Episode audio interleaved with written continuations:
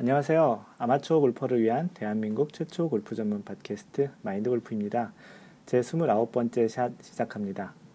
지난주 그 마스터즈 대회가 예, 이제 끝났죠. 그 메이저 대회 중에 또 메이저의 메이저라고 얘기하는 마스터즈가 끝났는데 그 마인드 골프는 그 여행을 갔다 오느라고 그, 그 경기를 다 보진 못했어요. 그래서 그 나중에 결과로 그 부바 왓슨이 우승한 그 내용을 봤는데요. 아무래도 그 마인드 골프가 좋아하는 선수들이 좀 많이 부진해서 뭐 최경주 최경주 선수도 이렇게 컷오프를 하고 어, 타이거 우즈도 잘 하지 못하고 물론 이렇게 좋아하는 선수가 좀 약간 국한되어 있긴 하지만 그래서 그런지 좀 흥미도도 좀 떨어지고요. 뭐 전년도에 잘했다가 마지막에 잘 못했던 로리 맥길로이 선수도 그랬었고 그러니까 일반 골퍼와는 다르게 그, 그 부바 왓슨은 일반 골프와는 다르게 거의 독학으로 그 프로까지 오게 됐고 거의 레슨도 많이 받지 않았다고 하는 걸로 알고 있습니다. 아마추어 골퍼들 입장에서 보면은 어떻게 보면은 굉장히 롤모델 같은 사람일 수도 있겠는데요. 자세를 잘 보시면 어 정상적인 정상적이라기보다는 일반적인 그런 많은 프로들보다는 좀 이렇게 움직임이 좀 많은 그런 형태의 스윙을 갖고 있지만 굉장히 많은 노력을 통해서 그런 자신만의 그런 스윙을 만든 선수인 것 같아요. 뭐 거리도 굉장히 많이 멀리 치는 선수 중에 하나인데 굉장히 좀 뜻깊은 그런 부바슨에게는 뜻깊은 대회 우승이 아닐까 싶습니다. 평생 마스터즈뿐만 아니고 메이저 대회 자체를 우승하는 것 자체가 쉽지 않은데 메이저의 메이저인 그 마스터즈를 우승하면서 부바슨이 굉장히 좀 기쁘지 않았을까 생각이 되고요. 그래서 이게 마스터즈가 끝나고 나서 지금 열리고 있는 그 RBC 헤리티지 그 PGA 대회는 생각외로 이렇게 좀 많이 사람들 한국 사람들 이렇게 트위터나 그런 페이스북에 보면 그렇게 많이 그 관심도가 좀 떨어져 있는 것 같아요. 아무래도 마스터즈가 바로 끝나고 나서 그런지 몰라도 그리고 또 유명 선수들도 또 좀 마스터즈에 그렇게 집중한 그 일정이어서 그런지 많이 대회도 나오지 않고요. 현재 한국 한국 선수는 아니지만 이제 케빈나 미국 국적을 갖고 있는 그 케빈나 선수가 좀 잘하고 있고요. 위창수 선수가 조금 중위권 정도를 하고 있습니다. 그 마인드 골프가 최근에 그 오른 손목이 왜 그런지 약간 좀뭐 많이 아픈 건 아닌데요. 그냥 약간 좀 이상한 느낌이 있어서 요즘은 좀 연습을 좀 덜 하고 있어요. 그 그런 멘션을 그 트위터하고 페이스북에 썼더니 다른 분들 중에서도 이제 그런 분들이 좀 많이 있다고 뭐 저보다는 좀 심각하신 분도 좀 있고요. 예전에 그 방아쇠 수지라는 그런 그, 그 뭐죠? 그 병, 병명은 아니고 그런 통증 이름 같은 거를 좀 앓고 계신 분도 다시 또 글을 써주셨는데 이 그럼에도 불구하고 자꾸 골프 클럽에 자꾸 손이 가게 되는데 아무래도 좀 더 더 휘두르다 보면은 이게 나아지는 속도가 좀 더딜 거잖아요. 그런데도 이제 계속 이렇게 손이 가는 거 보면 이 중독성이 강한 운동이라는 걸 또 한 번 이렇게 여실히 느끼게 되는 그런 것 같습니다. 그래도 이제 잘 참고 자제를 해야 금방 얼른 낫고 또 스윙을 할 수 있으니까 이제 좀 자제를 하고 있고요.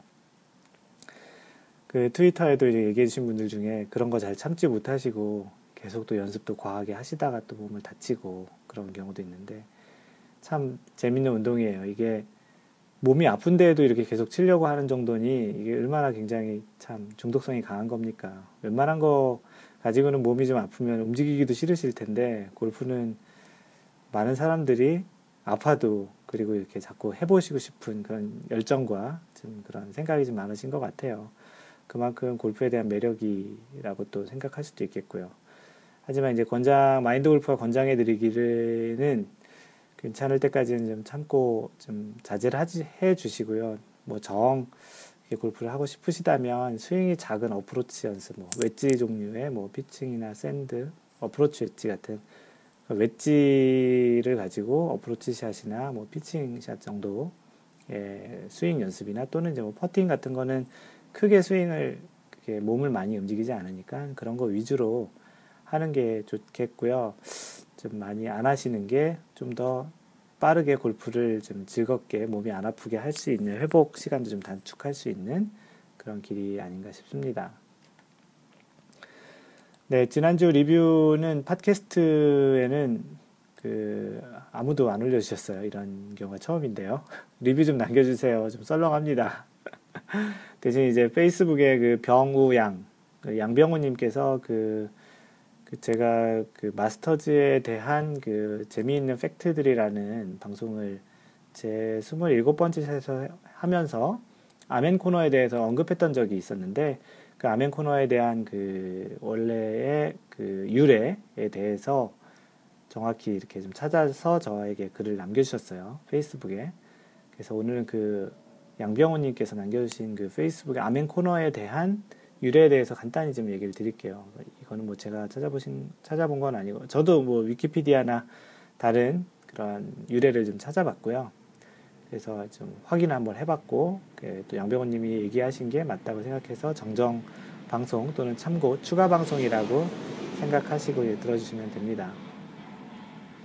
대체적으로 이제 많은 사람들 또는 언론이나 또는 그런 미디어에서 그 오거스타 내셔널 골프 코스의 그 아멘 코너에 대한 글들이 글이나 이제 방송이 많은데 많은 사람들이 그 또는 이제 많이 얘기 드리는 것들이 저번에 마인드 골프도 그랬고 선수들이 너무 골프 그 11, 12, 13번 홀이 너무 이제 힘들어서 아멘이라고 외칠 정도로 난이도가 이제 있다라는 그런 측면으로 많이 해석을 하는데 그 양병원님께서 보내주신 그 링크를 잘 따라가 보면 그 내용을 잘 보면 그 아멘 코스가 너무 어려워서 그 아멘이 아니라 아놀드 파머가 아멘이라고 한 데에서 유래된 거라고 합니다.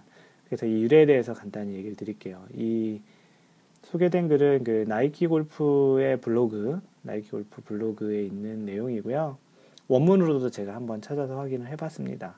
원문도 거의 똑같은 내용이고 해서 그 나이키 골프에 있던 그 내용을 간단히 그 소개시켜 드리겠습니다. 그 유래가 어떻게 되냐면요.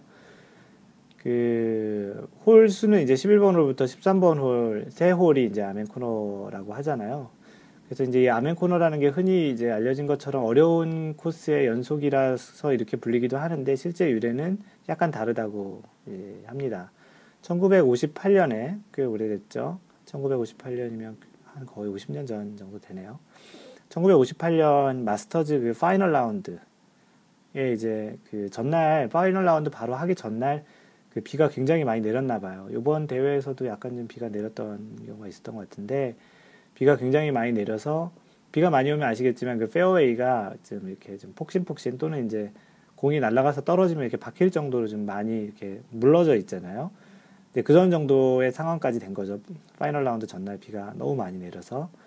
그래서 볼이 땅에 박혀서 이제 경기가 진행이 안 될 정도로 물러져 있는 상태라서 경기위원회에서는 그 상태를 무벌타 드롭을 허용하기로 이제 로컬룰을 적용하기로 했었나 봐요. 근데 이제 파이널 라운드에서 이제 아놀드 파머가 그 파3 12번 홀 있잖아요. 그 잘 아실 텐데 그 물이 있고 주변에 벙커도 좀 있고 거기에 물에 빠지신 분들 빠진 선수들도 많지만 그 파3 12번 홀에서 아놀드 파머가 친 볼이 이제 박혔던 거예요. 그 물러진 땅에 이제 박혀 있는데 근데 이 볼에 대한 로컬 룰 적용을 어떻게 할 것인지 아닌지 뭐 어떤 결론을 내리지 못하고 그냥 아놀드 파머는 그냥 경기를 진행을 했나 봐요. 그래서 아놀드 파머가 벌타를 먹고 다시 드롭을 한 다음에 경기를 해서 여기서 이제 더블 보기를 하게 됩니다. 그래서 더블 보기면 이제 플러스 2 다섯 타를 치게 된 거죠. 근데 이렇게 돼서 그 다음 홀에 이제 아놀드 파머는 타수를 좀 만회하려고 열심히 잘 쳐서 다행히 그 다음 파5에서는 이제 이글을 만들어내면서 이제 경기를 잘 그나마 그 바로 전에 12번 홀에서 더블 보기 한 거를 좋게 잘 만들어냈었죠. 그렇게 해서 이제 경기를 뭐 14번 홀, 15번 홀 이렇게 진행을 하고 있는데 15번 홀에 이렇게 이르렀을 때 12번 홀에서 그 벌타를 먹었던 그 로컬 벌타를 먹었던 그 상황이 로컬 룰로 이제 무벌타 인정이 되면서 위원회에서 이제 두 타를 이제 없애주게 된 거죠. 그래서 두 타를 이제 벌게 돼서 실제 이제 이 이야기가 전달이 됐고 아놀드 파마는 입장에서 보면은 그냥 두 타를 갑자기 그냥 얻게 된 거죠. 그래서 마치 그 12번 홀, 13번 홀을 둘다 이글 한 것처럼 같은 행운이 따라오게 돼서 그 기쁨 때문에 입에서 그 아멘이라는 말이 저절로 나왔다고 한다고 하네요. 그래서 엄밀하게 얘기하면 그 12번 홀에서 13번 홀로 이어지는 곳이 아멘 코너라고 얘기할 수도 있다고 이렇게 써 있는데요. 그래서 이제 어떻게 보면은 기쁨의 한도, 기쁨의 그런 그 탄성에서 아멘이 나왔던 그런 측면에서 보면 11번부터 13번 홀이 어려워서 아 너무 힘들다라는 아멘하고는 약간 뉘앙스는 다를 수는 있겠지만 그 이후에 이제 그만큼 어려운 홀이라고 이제 명칭이 되면서 아멘 코너라는 이름이 그렇게도 두 가지 형태 원래 그 유래는 너무 안도의 한숨이지만 이제 요즘에 이제 많이 얘기 언론에서 그리고 또 방송에서 얘기하는 거는 그 아 이게 힘들구나라는 그런 어려움에서 오는 아멘이라고 약간 좀 유래하고는 다른 해석이 있긴 하죠. 하지만 이 뭐 어떤 게 중요한 게 아니고 아멘 코너라는 게 만들어지면서 마스터즈에서는 좀 더 이렇게 경기 자체도 뭐 실제 인터넷 중계를 보면 마스터즈 경기를 인터넷 중계를 보면 아멘 코너만 따로 이렇게 중계를 했던 경우도 있거든요. 그만큼 그 또 어렵기도 하고 거기서 많이 선수들이 실수도 하다 보니까 또 저희 같이 아마추어 골퍼들이 그 TV를 볼 때 또 그런 또 묘미가 있기도 하고 선수 입장에서는 좀 힘들지만 항상 아마추어 골퍼들이 보면 선수들의 인간적인 모습을 인간적인 또 아마추어 골퍼 같이 치는 그런 타수를 볼 수 있는 홀이기 때문에 또 재미있는 경우인 것 같습니다. 그런 홀의 구성인 것 같습니다. 그래서 그 양병훈님 덕분에 그 마인드 골프도 아멘 코너에 대한 유래를 정확히 또 한번 알게 됐고요. 네, 그래서 일단 정정 방송 또는 이제 추가 방송 차원에서 소개를 시켜드렸습니다. 양병호님 고맙습니다. 네, 오늘은 그, 그 방송을 이제 제 29번째 샷을 하고 있는데요. 본격적인 이제 방송으로 들어갑니다.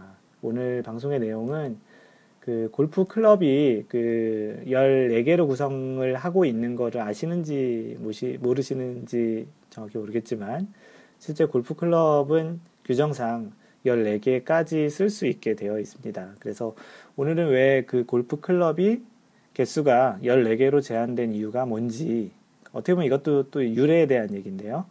그 이유가 뭔지 또 그 룰이 어떻게 지정이 되어 있는지에 대해서 방송을 하려고 하고요. 이 내용은 이제 블로그 그 mindgolf.net에 가보시면 골프 상식 섹션의 44번째, 44번째 골프 클럽 개수를 14개로 제한한 이유는 이라는 제목으로 되어 있고요. 네, 이제 본격적인 방송을 시작하겠습니다.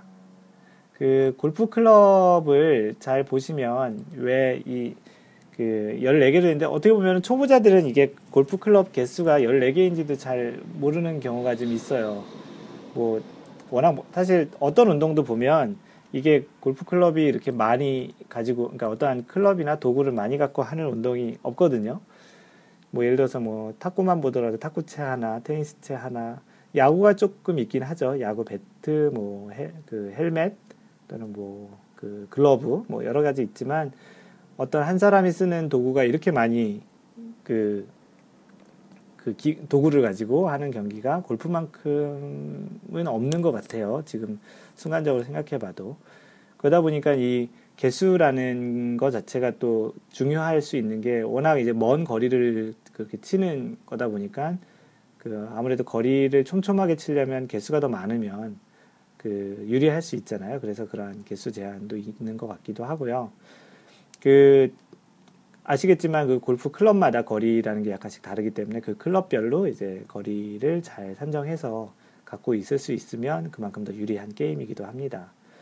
그 몇 년 전에 있었던 그 한국에서 그 KPGA 대회 그 강욱순 프로라는 분이 계세요. 강욱순 프로.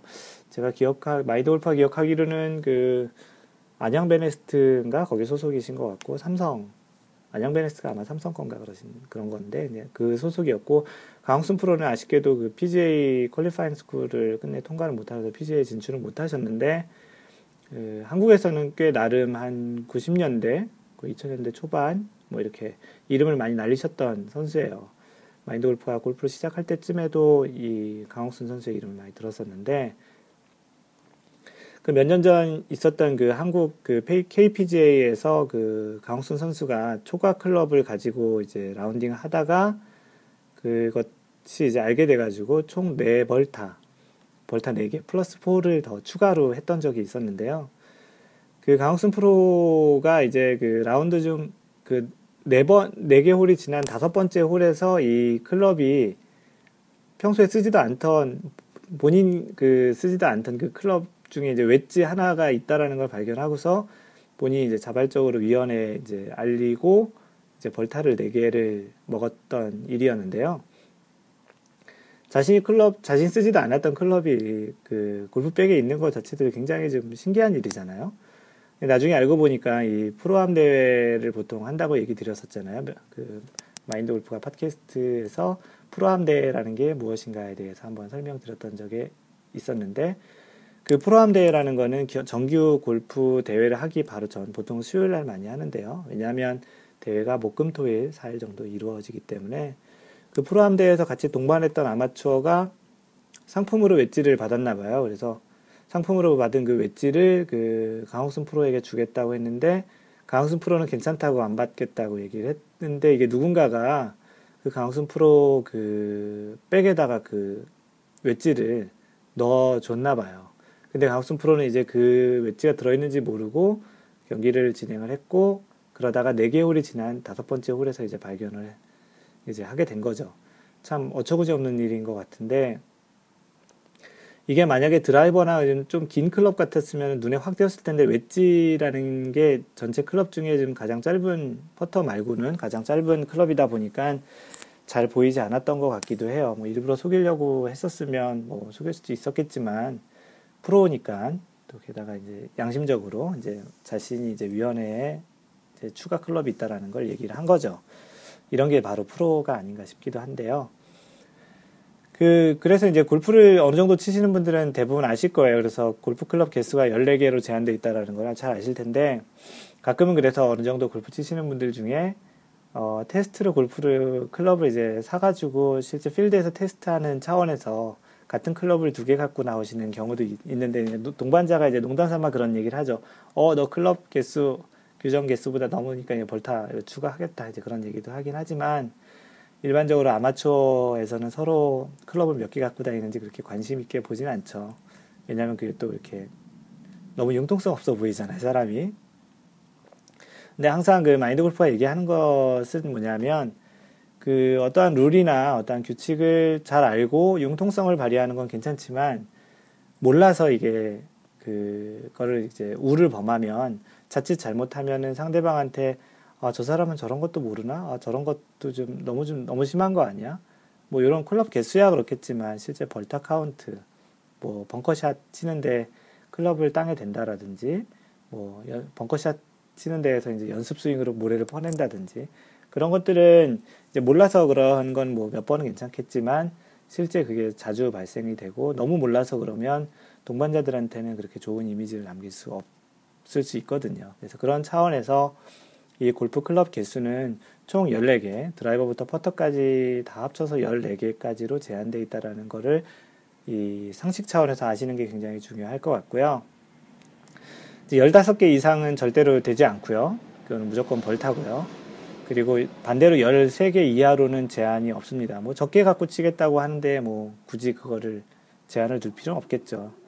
그 마인드 골프 같은 경우는 현재 클럽 구성이 어떻게 되냐면 드라이버 한 개 있고 그 우드, 유틸리티 하이브리드가 두 개 있고요. 우드는 최근에 이제 빼가지고 하이브리드로 치기로 치려고 이제 그 우드는 빼버렸고요. 그래서 드라이버 한 개, 그 유틸리티 두 개, 그리고 이제 아이언은 4번, 5번, 6번, 7번, 8번, 9번이 있고요. 그리고 웨지는 피칭, 어프로치 웨지, 그리고 샌드 웨지, 로브 웨지 이렇게까지 해서 이제 퍼터를 빼고는 13개 클럽이고 퍼터를 포함해서 14개 꽉 채워서 쓰고 있죠. 그래서 그 상황에 따라서 뭐 제가 우드가 필요하다고 생각할 때는 이제 우드를 넣고 유틸리티를 뺀다든지 아니면 아이언에 롱아이언이 잘 안 맞으면 롱아이언 하나 빼고 뭐 하이브리드 하나를 더 넣는다든지 이렇게 해서 14개 클럽 안에서 이제 계속 조합을 맞추려고 하고요.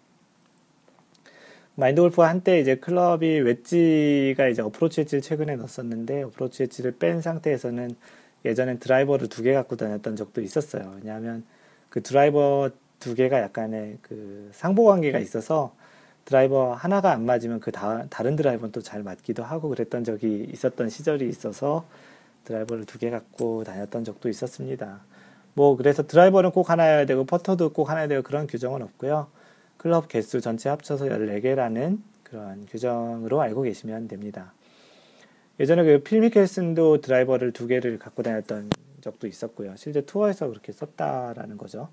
그러면 다른 선수에 비해서 다른 뭐 아연이나 웨지 같은 게 하나 정도 더 적었었겠죠. 그래서 이 희상을 그 골프 룰북에서 찾아보면 그 룰, 골프 룰북 그 4-4 조항에 보면 클럽은 14개가 한도라는 그런 제목으로 되어 있는데 영어로는 maximum of 14 clubs라고 되어 있는데 그래서 최대 14개가 이제 클럽에 가지고 다닐 수 있는 한도라는 그런 얘기죠. 그래서 이 그 규정에 있는 내용을 한번 좀 보면 그 클럽의 선정과 추가라는 항목에 뭐라고 써 있냐면요. 플레이어는 14개보다 더 많은 클럽을 가지고 정규 라운드를 출발해서는 안 된다. 그러니까 14개 이상의 클럽을 가지고 경기를 시작하면 안 된다라는 얘기죠. 그래서 플레이어의 클럽은 그 라운드를 위하여 선정한 클럽에 한정된다. 이 얘기 뭐냐면 모든 클럽과 골프 도구, 뭐 클럽, 공, 뭐 이런 것들은 그 위원회에서 정한 그 규정이 있어요. 뭐 GPS도 마찬가지고요. 그 GPS도 무조건 GPS를 다 쓸 수 있는 게 아니고 로컬룰에 의해서 GPS를 쓸 수 있다고 그 제가 다른 팟캐스트에 얘기 드렸잖아요. 그래서 그런 그 각종 선수들이 가지고 쓸 수 있는 공, 클럽, 뭐 GPS 모든 도구들은 미리 그 위원회에서 이제 그 인정이 된 검증이 된 그런 것들에 한해서 이제 할 수 있기 때문에 이 클럽도 그 위원회에서 이미 그 선정한 그 그런 클럽들 그리고 또 이제 허가 허가가 된 그런 클럽들에 한정이 된다라는 거예요. 다만 플레이어가 14개 미만의 클럽을 가지고 시작한 경우 그러니까 14개가 아니고 12개 뭐 11개 뭐, 뭐 이렇게 갖고 시작한 경우에 한해서는 14개가 넘지 않는 한 몇 개라도 이제 추가할 수 있다라는 거죠. 그래서 이제 자신이 뭐 클럽이 더 필요하다고 하면은 14개 이하로 갖고 시작을 했다면 그 14개까지는 더 채울 수 있다라는 내용이고요. 그래서 클럽, 클럽을 추가할 때에는 플레이를 부당하게 지연시키지 않아야 하며 플레이어는 그 코스에서 플레이하고 있는 다른 플레이어가 플레이를 위하여 선정한 클럽을 추가하거나 빌려서는 다른 추가, 추가하거나 빌려서는 안 된다. 이 내용은 이제 다른 선수가 쓰고 있는 클럽을 빌려서 치거나 그, 그 클럽을 추가해서는 안 된다라는 내용이죠. 그 하여튼 그 경기를 위해서 아마추어가 알 내용은 뭐냐면 경기를 위해서 그 원래 그 정당한 클럽의 구성의 개수는 14개라는 거를 알고 계시면 되고 간혹 이제 클럽을 교체하거나 여러 개 클럽을 이제 사용해서 이제 테스트하는 과정에서는 뭐 개인적으로야 15개 이상 갖고 다닐 수도 있지만 그래도 이 14개 클럽의 한도라는 거는 알고 계시는 게 좋을 것 같고요. 가급적이면 뭐 규정에 있는 내용이니까 14개 클럽 한도 내에서 구성을 해서 그 라운딩을 하는 게 좋지 않을까라는 내용 차원에서 이 지금 팟캐스트를 소개드리고 있는 거고요. 그러면 이 왜 14개라는 제한이 생길 건, 생겼을까라는 거에 대한 궁금증이 좀 있을 수 있, 있잖아요. 죄송합니다. 뭐 15개가 제한이 될 수도 있고 12개가 제한이 될 수 있었는데 왜 14개라는 숫자를 제한을 했을까라는 게 있는데 사실 14개라는 거에 대한 제한을 알 수 있는 건 아니고 왜 클럽의 개수가 제한이 생겼을까라는 유래인데요.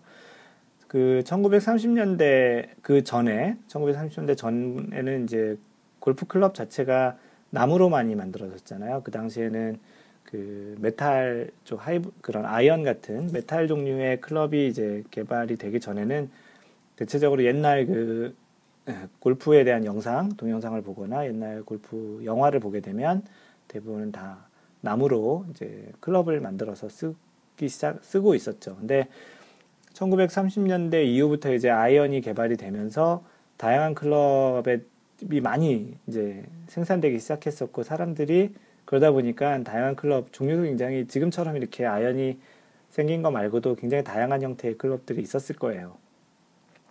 그러다 보니까 이제 사람들이 많게는 뭐 20개에서 30개 클럽을 가지고 다녔던 사람도 있었다고 하네요. 근데 문제는 뭐냐면 많이 쓰는 건 상관없는데 플레이어 입장에서는 뭐 여러 개의 클럽으로 거리를 더 촘촘하게 더 정확하게 치면 참 좋긴 하겠지만 그 클럽들을 가지고 다니는 사람이 누구겠습니까? 그 캐디잖아요.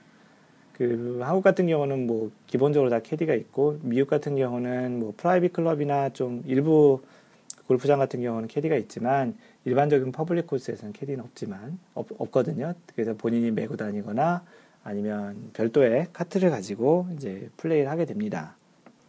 그런데 이 골프를 시작했던 그 초창기에는 이제 캐디란 것들이 많이 있었고요. 지금처럼 미국처럼 이렇게 자체적으로 혼자 하는 경우는 별로 없고 한국처럼 캐디가 있기도 하고 그 당시에 뭐 전동 카트가 있었던 것도 아니고 대부분 다 캐디들이 메고 다녔거나 그랬었겠죠. 그래서 캐디들이 이 많은 클럽, 지금 14개 있는 클럽 자체만으로도 꽤 무게가 나가잖아요. 근데 뭐 이거에 뭐 거의 두 배에 가까운 20개, 30개 정도의 클럽을 갖고 다니면 얼마나 이게 무겁겠습니까? 게다가 그전에는 나무 재질이었는데 이게 아이언 재질로 바뀌면서 아이언이 뭐겠습니까? 쇠잖아요. 그래서 그러다 보니까 캐디가 이게 드는 무게도 굉장히 많아지고 그만큼 힘들었겠죠. 그러다 보니까 이제 캐디 비용에 대한 추가 비용에 대해서도 얘기를 하고 뭐 비용도 비용이지만 뭐 몸이 너무 힘드니까 불만을 또 토로하기도 이제 한참 이제 그런 원성 그 원성이 나오기 시작했겠죠.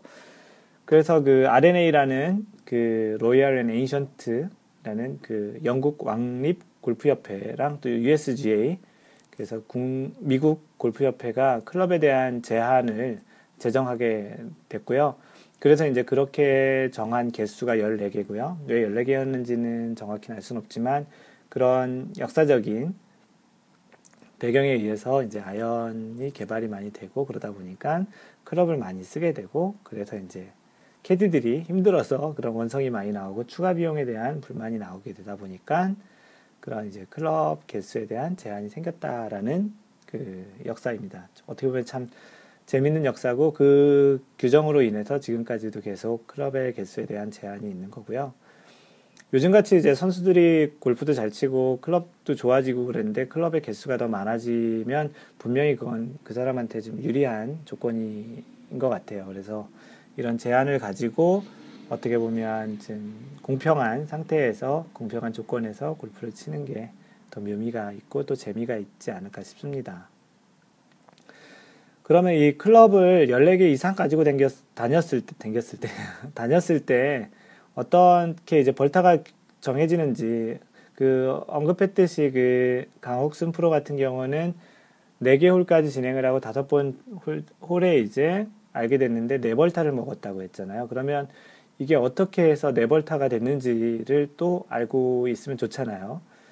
그래서 어떻게 보면은 뭐 그 강옥순 프로가 벌타 먹은 기준으로 보면 매 홀마다 한 타씩 먹은 것 같잖아요. 근데 꼭 그런 건 아니고요. 이 벌타의 규정에 대해서도 그 rule book에 정해져 있습니다. 그래서 이 벌타의 규정이 뭐냐면 그 스트로크 플레이 같은 경우에는 규정 위반이 있었던 각 홀에 대해서 2벌타를 규정을 한다고 합니다.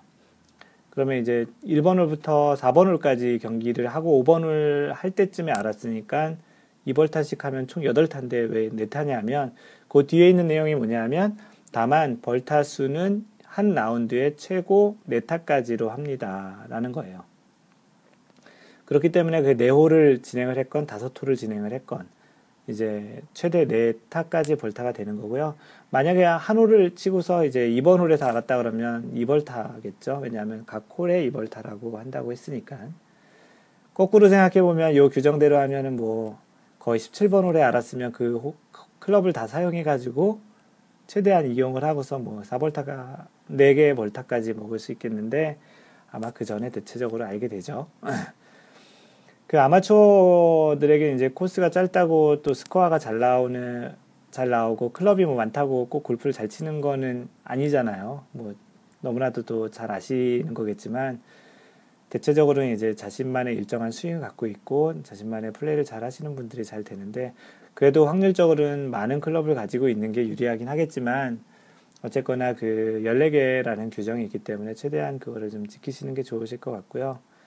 뭐 잘 쓰지도 않는데 클럽을 15개 이상 갖고 다닐 필요는 없잖아요. 그래서 본인의 그 현재 클럽 그 백을 한번 확인해 보시고 총 클럽의 개수가 몇 개인지 한번 확인해 보시고 만약에 15개 이상이시라면 그리고 그 중에 거의 라운드당 뭐 한 번도 안 쓰거나 뭐 어쩌다 한 번 쓰는 그런 클럽들이 있다면 차 트렁크 또는 이제 창고 또는 뭐 차고 같은 데다가 이렇게 넣어 두시고 아예 안 가지고 다니시는 게 좋지 않을까 싶습니다. 그러다가 이제 좀 실력이 좋아지고 연습도 많이 해서 자신감이 생기면 그 클럽을 넣으시고 또 다른 클럽을 이제 좀 빼신다든지 그런 접근으로 클럽 구성을 하시고 다니시면 실제 라운딩에서도 잘 안 맞고 그 무리한 클럽을 해서 벌타를 또 많이 먹거나 또는 아니면 잘못된 미스샷을 하게 되면서 또 스코어가 많아지는 그런 차원 그런 것도 방지할 수 있는 차원에서도 좋거든요.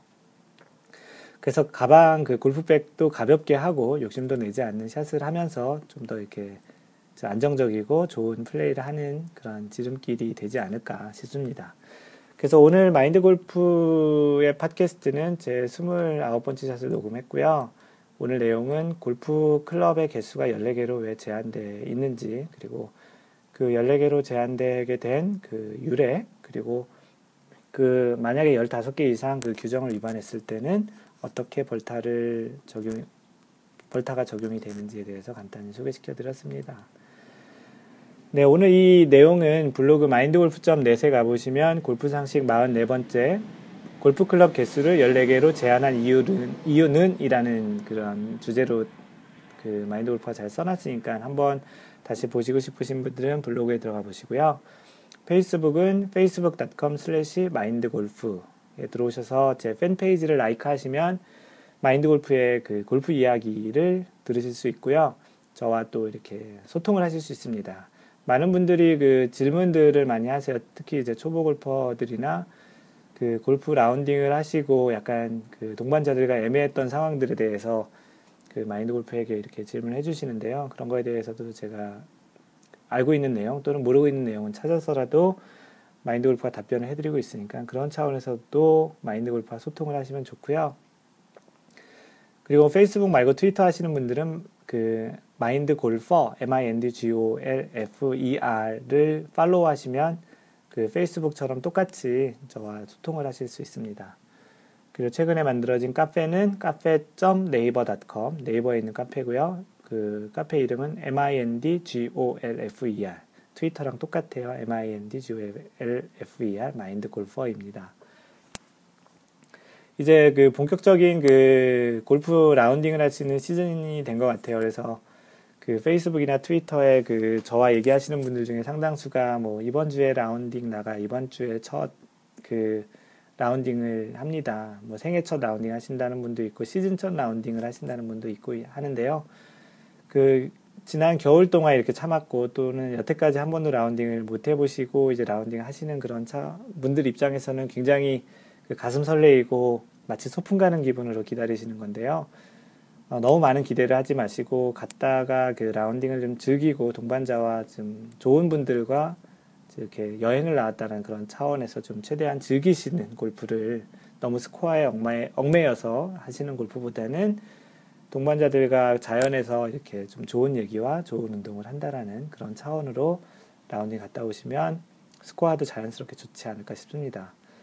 그리고 항상 배려하는 골프 하시고요. 이상 마인드 골프였습니다. 다음번 제 30번째 샷에서 만나요. Don't worry, just play mind golf. Bye.